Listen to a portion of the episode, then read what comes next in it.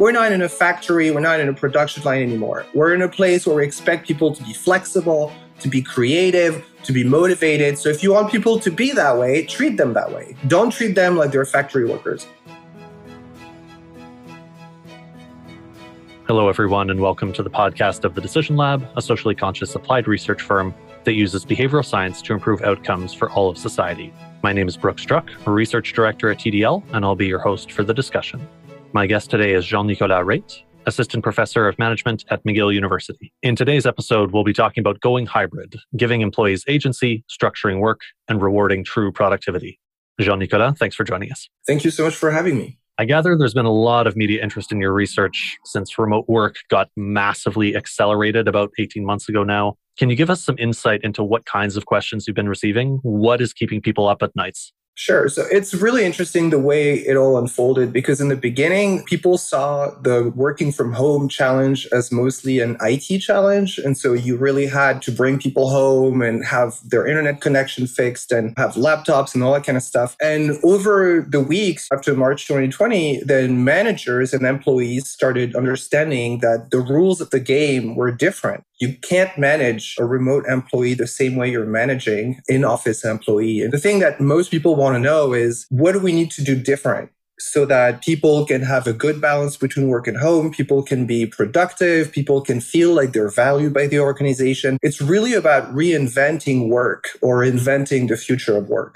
That's a great point, and it raises this natural question of what it is that we were doing before. Henry Ford, in the Ford automobile plants, famously with the help of Frederick Winslow Taylor, created this system of scientific management for factories. Tell us a little bit, what is scientific management, and how was it well adapted to the work environment of its era? When people used to be working mostly in factories, people like Ford started thinking, well, how can we make them more productive? And so it was all about finding the one best way that people could be productive. They started to have production lines and you standardize all the methods and all that kind of stuff. And in the end, you have one standardized product, and the standardized product has to be of equal quality and has to be always at the same quality level. The way they worked, it made sense to have a forty-hour work week from Monday to Friday. Everybody had to be in the office at the same time, at, you know, on the same location.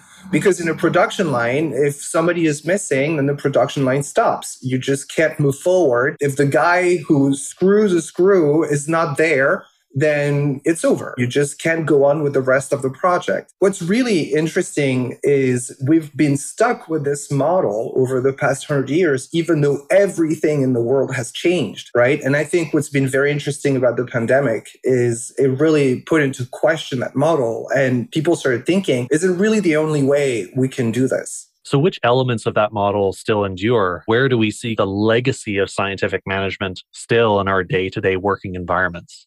There are some procedures where it still makes sense. There are some environments where it still makes sense. But I think for the vast majority of employees today, it really doesn't fit anymore. So many people, I mean, the way you do your job, the way I do my job, and the way most people who work in an office do their jobs, we're not really producing a standardized output. And we don't really have to work all at the same time or in the same location. In fact, a lot of times people will have a week where they don't have a lot of work to do, and then another week where they have a lot of work to do. That's really not the way scientific management was working. It was all about always doing the same thing the best way. Right. So it was really prioritizing consistency and also shorter loops. So for instance, there are some things in my own job, for instance, for the people working with me, I participate in performance assessment exercises yeah. periodically. There is a certain input that is required for me for those processes to move forward, but it's not, if I don't do something within the next ten minutes, then the person after me in the chain cannot do something in the ten minutes following that. The time cycles are longer. They also cascade on top of one another because there are a lot of different types of processes that I'm involved with rather than just one. But as you mentioned, up until the pandemic started, despite the fact that there were all of these cascading timelines and that it was not nearly as clear cut and certainly consistency was much lower, we were all working in the same physical office space. We were all while conserving more or less the same working hours, this kind of thing. Definitely. And I think, you know, what's interesting, what you're saying, it's very, very difficult. And if you want to measure the performance of someone, it's very difficult to find an indicator that will simplify something very complex into one unique number. If you're thinking about a production line, well, it's pretty easy to see if somebody is performing or not. You can just look at the, you can do quality checks. You can look at the output in terms of number of units they produced, all that kind of stuff. But all of that work, you know, we outsourced it to other countries thirty, forty, fifty years ago. We don't do that kind of works in our developed economies anymore. And in fact, a lot of jobs here again, like most office employees, a lot of jobs require creativity. They don't require to do the same thing over and over. They require people to come up with different things, different ideas and different ways. All right. There are a few buzzwords that I want to dig into here. Two of them are remote work or telework, and the other one is the four-day work week. So these concepts certainly have exploded in terms of, you know, how often they get discussed and, and how seriously they get discussed, I think, in workplaces. Yeah. But they're not actually new, are they? No, they're not. I mean, if you think about remote work, so I did my dissertation on remote work, and I was advised by one of the most prominent researchers who did most of her work on remote work in the nineties. It really started in the early nineties, right? Whenever the internet became something that could be reliable, then a lot of academic researchers started to theorize about what it would change. In fact, if you look at the papers at the time, they were saying like, wow, like it's going to be the boundaryless organization. They really anticipated all of this to happen. They really thought this is great. Now people can be more flexible. We don't have to be stuck. Like we don't have to do all this commuting and pollution. And, you know, the city centers doesn't, don't have to be so crowded. All that kind of stuff, right, was already anticipated in the nineties, but it just didn't happen. It just never happened because managers were still thinking with a different mindset. And even now that they seem to be getting more traction, I mean, the impression that I get looking at many organizations and including our own, the way that we're trying to take these concepts on board and to really digest them, primarily we're trying to fit remote work and timing flexibility. So flexibility in space and flexibility in time of how and when work is done. We're still trying to really shoehorn those into the old Taylorist model. When everything is changing in an environment, you can't continue using old rules. I mean, you can continue using them if they make sense. You first have to wonder, why are we doing this? What purpose does it serve, right? So something, for example, we were talking earlier about you have employees, for example, or managers who think it's a good thing if the employee stays longer at work or longer hours and maybe like is the last person to leave. Does it really make sense? Or can you think about a way where actually people just end up staying for very long hours at work, but it just doesn't serve their productivity? So I think it really is important to wonder, why are we doing all of this? Does it serve any purpose? And then you just strip away all the stuff that you don't care about. We rely so much, perhaps as a crutch, on how many hours someone spends in the office. Yeah. Certainly the visibility of people working, which is much, much easier when you're all co-located in the same space. And of course, when you're working overlapping hours, how do we get away from that crutch? What better indicator is available to us that we can adopt instead? One of the things you should be looking at is work output. Is the person a good team member? You can also look at team output. A lot of the work now that we're doing is team-based. So sometimes it doesn't really make a lot of sense to try to incentivize people on individual performance where in reality you're asking them to be team players. I think, you know, a lot of times people are reluctant or managers are reluctant to go for these systems because they worry about a tiny minority of people who will abuse it. The reality is most people are good people. Most people want to do a good job. They want to be part of a successful company. And so you have to give them credit for that. And then, of course, you know, if people are, you know, slacking or social loafing, then you fire them. It's very important to have a wider time frame. You can't really know if a person is productive today. You have to give them a few months to see if they're getting productive. You see if they're good team players. Are they producing what they're supposed to be producing? What are other people in the team saying about that person? So there are a couple of things there that I wanted to unpack. The first is that you're talking about giving individuals a lot more agency in the yeah. way that they organize and structure their work. And the second is that you're also potentially advocating that we need to shift the unit of assessment. Perhaps the individual is not so much what we need to be assessing. It's actually the outputs of teams that is more important. There is this paper that was published in the Harvard Business Review a few years ago, and it's called On the Folly of Rewarding A While Hoping for B. And it's a really, really interesting paper, and I really encourage any, everybody to read it. It's a very interesting paper about incentives where we have good intentions. We think we're doing the right thing. We hope for B, but reward A. And so we just reward something completely different. And I think, you know, one of the distinctions that we're showing was, well, you're hoping for the team to work together, but you're just rewarding individual performance, which makes people not team players. It makes them actually think about themselves only. So I think it's important to look at every single way you're trying to incentivize people and then wonder if it makes sense in the work you're doing. And what do we do with these legacy systems? And the fact that, first of all, we incentivize so much stuff that is misaligned with what we actually want as outcomes. But also, along with incentivization, we have these monitoring systems. So there's a lot of stuff that even if we decide, okay, I'm not going to explicitly incentivize this, I'm also very much aware of it. The, yeah. the example you gave earlier of the colleague who decides they're going to stay really late at the office, that's a very visible indicator. It's something that's communally available as a data point that this person stays late. Even if we decide that we're going to shift our incentives,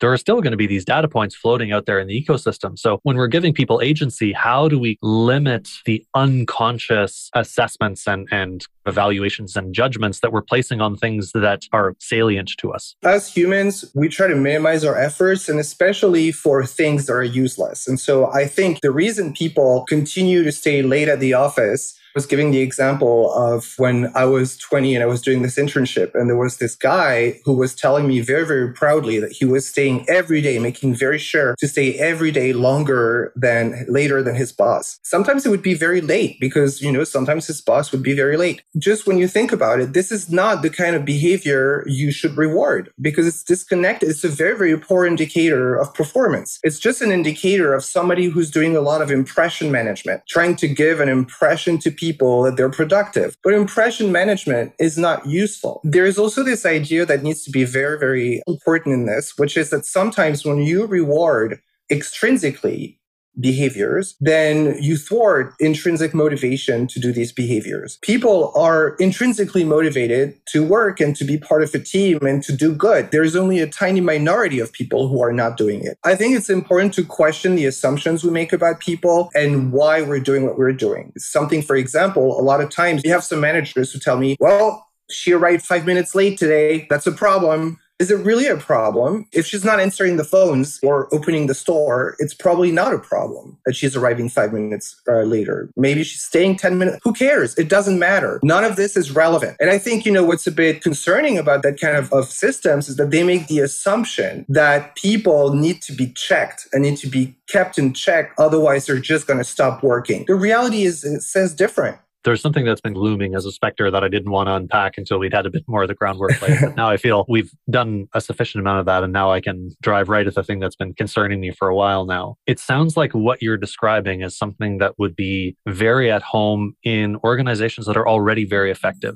So for instance, organizations who are very clear about what value they're creating and have a very clear strategic alignment between their teams, and they actually understand how the collaborations between different team members and between different teams function to create value. Those are the ones who will be in the best position to shift away from this Taylorist and Fordist model of scientific management. When you talk now about all of these, let's call them petty concerns, right? About like yeah. five minutes here, and did this person show up physically today versus working remotely, and getting people motivated, not just by monetary incentives, but actually to get them to feel that they belong to something greater than themselves, something larger. All of that relies on this conceptual harmony between between the various parts of the organization, right down to the individual within their team. It sounds like what you're describing is something that really successful organizations can probably pivot into much, much more easily than organizations that are already struggling. It's a very interesting point, and I agree to some extent, but I also do think that if you're a team leader somewhere, you can implement all of this even without the organization implementing any of it. It really depends on what you're rewarding in the, you know, in your team. This is something that goes so much even more beyond than just traditional work. I think it's applicable to so many arenas of our lives. The systems we put in place to assess people and reward people, they betray or they reflect what we think about human nature. We think about the people. If you feel the need to check if somebody is arriving five minutes late or not, not, it signals what you think you should be doing to manage people. It's very patronizing. It's very paternalistic way of managing people. It's a discussion we're having right now in my university because I made the decision when covid nineteen hit that I would stop taking attendance and I would stop grading for participation. Only grade essays that they write for critical thinking, it's comparative grading, and that's it. I will not reward anybody for showing up to class. I will not reward anybody for participating. My attendance is better than before. My participation is better than before. I think when you reward, when you tell people you're going to take points and check and all that kind of stuff, they're just trying to fit that system. But if it doesn't serve an overarching purpose, what did you achieve? All you achieve is people showing up to class because they don't want to lose a credit. That's not what I want. I don't care if people don't show up to class. I want them to show up to class because they want to. So I just focus on creating an excellent learning environment, and then they just benefit from that. And I think it's the same if you have a team of people. Focus on creating an excellent work environment. Focus on understanding exactly what people need and strip away all the useless stuff. I always say it's like if you have kids, you know, it's kind of like the teddy bear, right? Like if you're a little teddy bear that makes you feel safe even though it does nothing, it's just in your mind, just get rid of the teddy bear. Like stop checking if people arrive on time. Nobody cares. It's useless. Focus, just make sure that people have the right conditions to do great work. And then if they're taking advantage of that, then fire them. But I can tell you ninety-nine percent of people are not like that. They don't take advantage of systems. Now it's time to turn a bit of that heat back on you. So you mentioned that you're not all that interested in people showing up to class just to, yeah. to demonstrate that they've got a warm butt in a seat. It's about what they learn. How do you feel when uh, a student doesn't show up for the entire semester but submits brilliant work? Then good for them. It doesn't matter to me. It's irrelevant. Okay. First of all, it just doesn't happen in real life. Unfortunately, if a student doesn't show up ever, typically after a couple of classes, I'm going to send an email to figure out what's going on with them, right? Because I would be concerned. I would be concerned about their mental health or what's happening with them. But if a student is bright enough, they can avoid showing up to class and instead they just read the slides and read the book and they do excellent work, then it's fine with me. And it should be the same thing for any manager. If you have an employee that is that excellent that they can just do in twenty percent of the time that another person is doing, they can do even better work, then good. You have an excellent employee. Who gives a crap if they're like sitting on their chair? Nobody cares. What you care about is that they're doing their job. If they're doing it well, then it doesn't matter. Remote work really taught us that the one rule about remote work, if there is one thing to remember, is don't tell people how to do things. Don't try to control how they're doing things because it's a battle you're not going to win. They're going to be away from you. You're not going to be able to see how they're doing it. You get into these perverted systems, right? Where you start installing spyware and you count the number of clicks and you take pictures with the webcam to see if they're sitting in front of the computer. What purpose does it serve? It serves no purpose. What you want is somebody who does a good job. And then how they want to do this? Well, I think they know better than you how they can be the most productive. Let's push the perversion of organizational logic yeah. one, one step further. If you have a whole bunch of students who are so brilliant, yeah. they don't need your class in order to learn the material. Does that create a worry for you about how the people above you in the organization will perceive the work that you're doing? One of the rules we have at, in the Faculty of Management at McGill is that we have a curve. So that means it's all comparative grading. That means that your chances of excelling in my class without showing up and doing any of the work are close to none. You're not going to be able to do it. If I am able to create an excellent system where I don't have to waste my time taking attendance or grading participation or any of that stuff, and instead I can really focus on delivering value to my students, people higher up should be happy. And I think they are. Higher ups don't care how I'm teaching. They don't want to know about it. And they couldn't do anything about it. You can't go and drag a prof out of the house and force them to do something a certain way. All they care about is that my students think that it's an excellent class. Actually, I'm assessed every semester by my, all of my students about, is this an excellent class? Is this an excellent professor? That's what I'm looking at. Do they think I'm an excellent professor? Do they think this is an excellent class? I think it's the same thing when you're managing employees. You develop an understanding of what excellence is, and then you assign that standard to people, and you look at the ones who are doing well and the ones that are not doing well. If they're not doing well, you provide them the help you can. I think really that should be the focus. Anything that goes about irrelevant secondary ways of assessing performance should be just discarded and taken away. Knowing that we always have to deal with some transition period between our legacy system and whatever new system we would want to start operating with, what are the first steps that people can take? And maybe following your lead, we can start from the bottom up. So you mentioned for managers, you don't need to wait for your entire organization yeah. to be conceptually aligned around this thing. Like there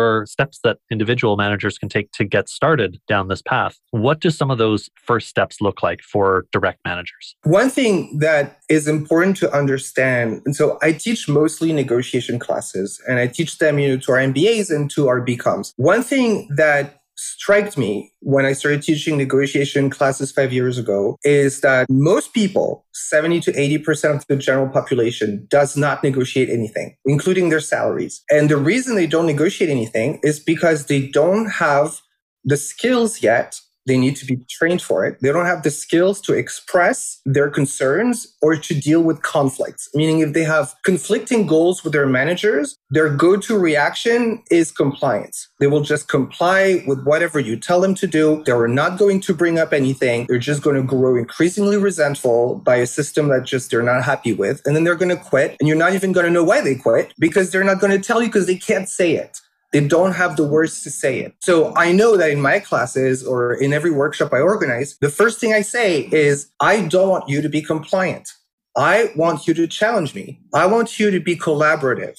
We are here to collaborate together. I'm not here to inflict a system on people. I'm here to design the best environment. And I can't do that without the feedback from people. So it means, you know, you need to give people credit for knowing what works and what doesn't work for them. They can come up to you. And that's, I think, what a manager should do. Ask people, spend some time understanding what works for them, what doesn't work for them, and understand that for people to come up to you and say it takes a lot of courage because you're the boss. You can punish them, you can reward them, you can change your mind about them. It's just really important to say, I'm not going to change my mind about you. You're not going to get punished or anything. The goal is just for me to understand on the ground how reality is for you, what works for you. And then if you can do something that just makes things more flexible at no cost of yours, which is the case with most of the things, most of management practices, then do it because it's worth it. Then see if it works. You don't have to just do it forever, even if it doesn't work. I think one of the reasons people, a lot of times managers refuse to do this is because they're worried about losing control. But the reason is, do you really need that much control? Do you really need to control every aspect of everything that's going on? And if so, why do you feel that need? I don't think you need that much control. Give people more leeway, give people more freedom. We're not in a factory, we're not in a production line anymore. We're in a place where we expect people to be flexible, to be creative, to be motivated. So if you want people to be that way, treat them that way. Don't treat them like they're factory workers. So it sounds like confidence is a big issue here. There's at once the confidence of the reports of the frontline employees to share openly with their managers what the challenges are that they're encountering, and even just giving feedback. If a manager says, okay, we're going to do things a little bit differently now and try it out, trying it out is useless unless you actually get some feedback about how it went. So if yeah. you don't have this open line of communication, if you don't have that confidence with your reports, with your frontline employees to honestly tell you whether the experiment is working or not, that really puts a challenge into the system. Really makes it difficult to get any of this moving. Similarly, confidence from the manager's perspective. So you mentioned that a lot of managers want to micromanage. They want to observe very directly and in a very detailed way how it is that people are doing things because they want this sense of control. Your advice to them was stop wanting that. Yeah, so, don't do it. You gave this advice to stop wanting that level of control. How is it that we can support managers in feeling that they have, to get them to a place of confidence that if they don't feel they have that level of control, they still feel comfortable, that they don't feel that that's some kind of existential threat to them in the organization? It's all about the basic assumptions you make about human nature. For ourselves, there is a bias in social psychology that's called naive cynicism. And naive cynicism is all about thinking that yourself are more focused on the collective interest than other people. And in reality, we are all focused on the collective interest. Of course, some people are not, but those are a tiny minority. And you can't inflict a system on everyone when you're just worried about a tiny minority. It is very, very tricky. I know for myself, it would be very tricky to be motivated if somebody was micromanaging me. And I think everybody can relate to that. If you believe that you wouldn't do well if you were micromanaged, then why do you think other people would do well? unless you think you're better than they are, which is not the truth. Nobody is better than anyone. We're just at different stages in life. We just have different qualities, different drawbacks, and we're in different stages in the organization. That's it. We all are motivated by collective interest. We're all motivated by doing well. And so all that matters. Don't try to control things that are not useful. Control only the things that are useful. Then I have to say, yes, it's a risk to take. It is. When I decided to stop grading participation, when I decided to stop taking attendance, people were telling me, J N, nobody is going to show up to class anymore. I was telling them, I don't think that's true. I think there is not a single student on this planet that dedicates years of their life to go to university, tens of thousands of dollars of investment, and thinking that they wouldn't be motivated to go to class is stupid. They are motivated to go to class. We just need to give them the credit for it, and then design systems around it. And then we have checks and balances for when it doesn't work. But the main, the system should always remember that people are good people who want to do a good job. That's the vast majority of people. I just wanted to call out one concept that's echoing in what you said, which is this concept of psychological safety. That if you want people to experiment and you want them to try things out and see what actually works, you need to put them in a situation where they feel that failure is not fatal. They have the option to try a second experiment if the first one doesn't go so well. There was something else that you mentioned along the way that I wanted to expand on a little bit. So you talked about this idea of naive cynicism and believing mm-hmm. that people are much more focused on their own individual good, whereas we ourselves from the inside perceive that we are much more focused on the collective good. And the kinds of policy choices that get made as a result within organizations, that we try to create these systems that compensate for or overcompensate for this perceived lack of care for the collective. One of the things that I've seen in my own professional experience and in previous organizations is that, especially in large organizations, this worry about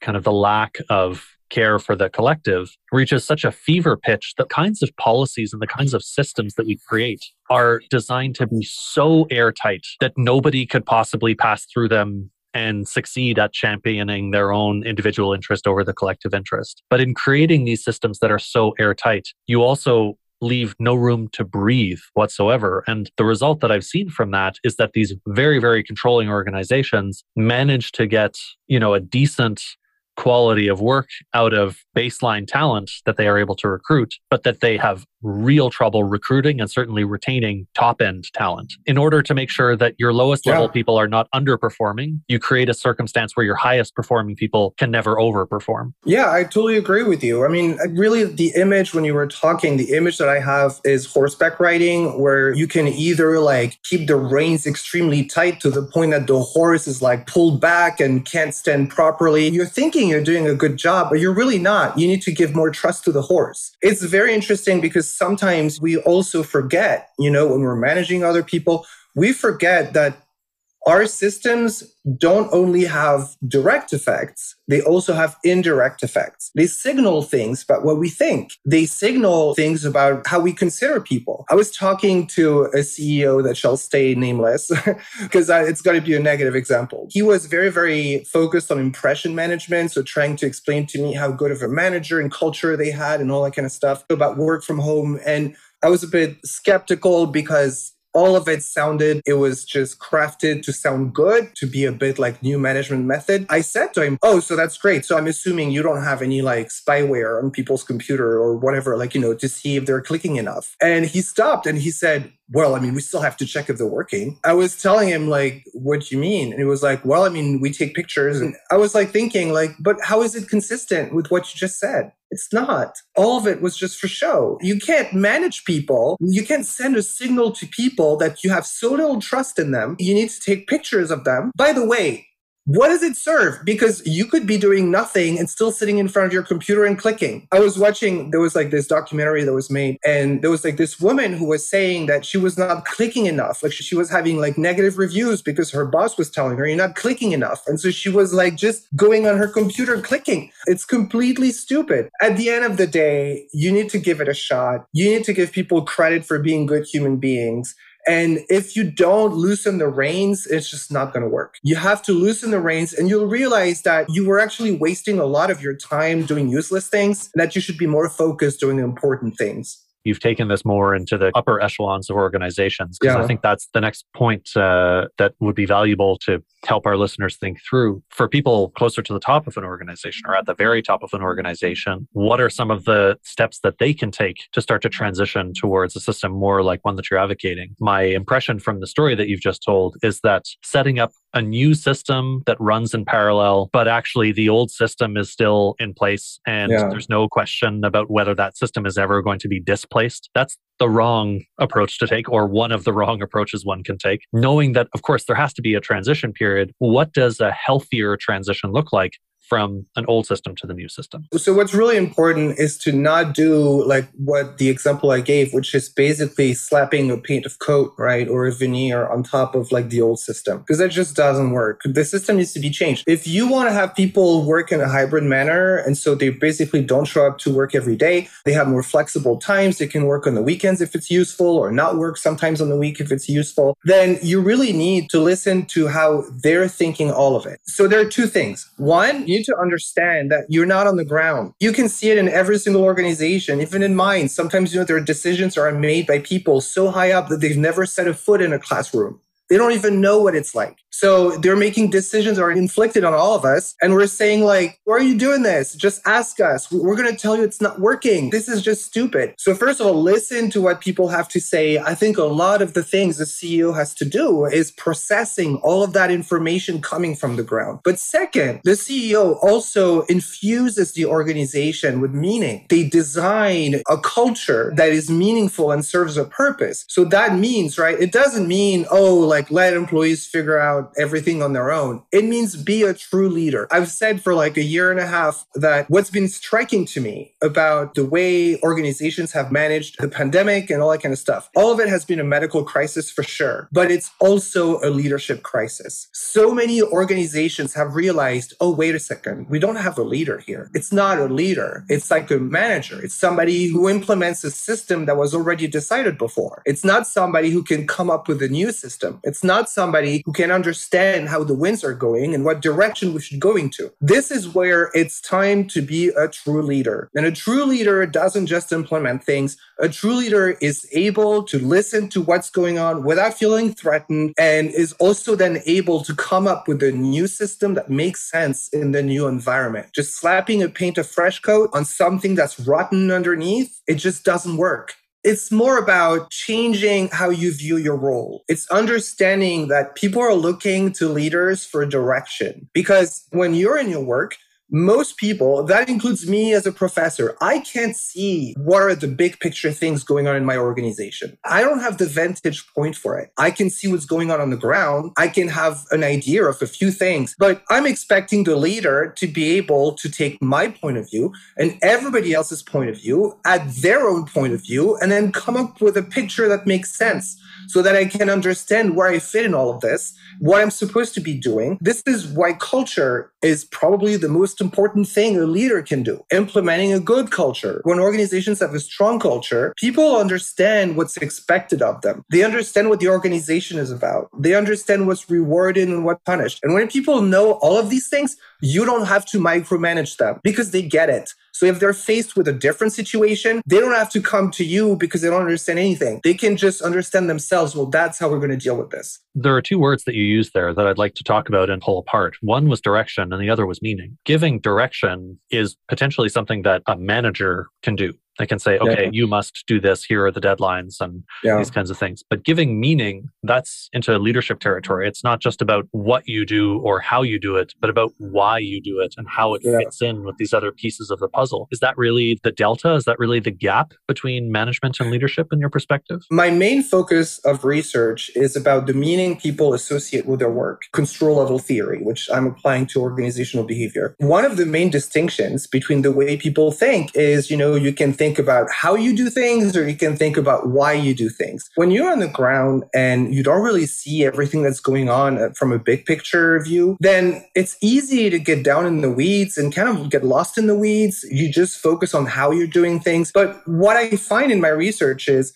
this is not what's motivating to people. What's motivating to people is understanding why they're doing something. That's what they need to learn. And a lot of times you have to help people understand it. Why are we doing all of this? What's the ultimate purpose we're serving? Because when people know that what they're doing serves a bigger purpose, they're a lot more motivated to do it. And so that's why I think, you know, sometimes we focus too much on telling people how they should be doing something, when in reality, we should tell them why they're doing it so that they understand if they're faced with a different situation and they know why they were doing the thing in the first place, they're going to figure out another way to do it, another how. They can do that on their own. They don't need you for the how. They need you for the why. So the C E O's job, as you as you mentioned then, is to gather these many signals from around the organization and to yeah. create one coherent picture that lends meaning to all of these otherwise disparate pieces. So there's a listening function that you need to be able to take in those signals. Then there's a digestion function to be able to fit them all together into a semi-coherent picture. And then a communication function. That understanding of the top-level coherence can't be something that just remains locked in the C E O's office. It needs to be transmitted effectively down throughout the organization. A good lead- Leader is able to do this. I can be critical of how things are going, you know, in my organization, but I have to say something that impressed me a lot with our leader, uh, Principal Fortier. She gave a talk, which I thought was so interesting. She has this logic of McGill being about McGill the Great and McGill the Good. And to me, it's such a good way of capturing what the organization is all about. You have universities in the U S that are focused mainly on profits. You have other organizations who are focused mainly on research excellence. But McGill is very typical and it's very, I'm sorry, very unique in a way that McGill the Great is about research excellence. McGill the Good is about doing the right thing. And this really captures very well the identity that a lot of us have. And I think, you know, when she does that, she gives us like a framework for us to understand how we're supposed to behave. Because then, you know, if you're going to have a decision, you can think about, well, is this fitting with McGill the Great and McGill the Good? Because the Great cannot be at the detriment of the Good. This is something that's extremely important to us.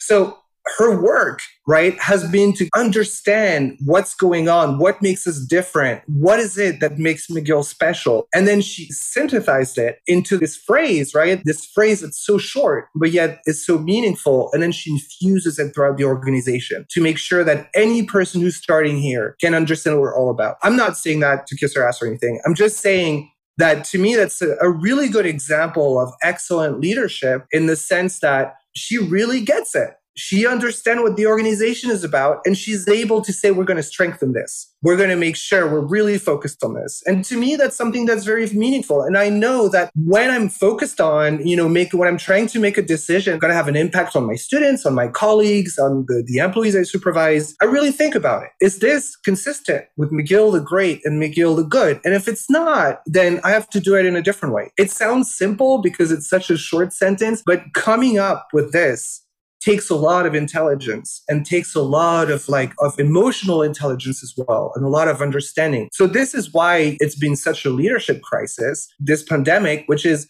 before you could get away with not doing that stuff because the world was a bit more static. But now everything has changed. Now you need to go back to the core values, and that takes, you know, some some sensitivity to what's going on around you. And let's explore that last step, especially in this uh, pandemic world that we're living in. So the communication step is not one-shot deal. You don't just say, oh, okay, well, I've come up with this brilliant thing, McGill the Great, McGill the Good, or whatever the formulation is that helps to encapsulate the values of the organization and the purpose of the organization. In an ecosystem where we are often so out of phase in both space yeah. and time, how can C E Os more effectively ensure that the communication of that message on going basis is effective to make sure that, just as you uh, pointed out in your example, when you have a bigger decision to make, it's on your mind that you should be thinking about this kind of overall guiding principle of the organization and applying that to your local decision-making at the front line? A lot of my research is focused on linguistic analysis, right? So I do a lot of big data linguistic analysis on the words people use and the meaning they associate with it. Finding the right words is very tricky. It's a lot more complicated than people think. There was a, a famous French author, and I don't remember his name, but who was saying that sometimes it would take him a week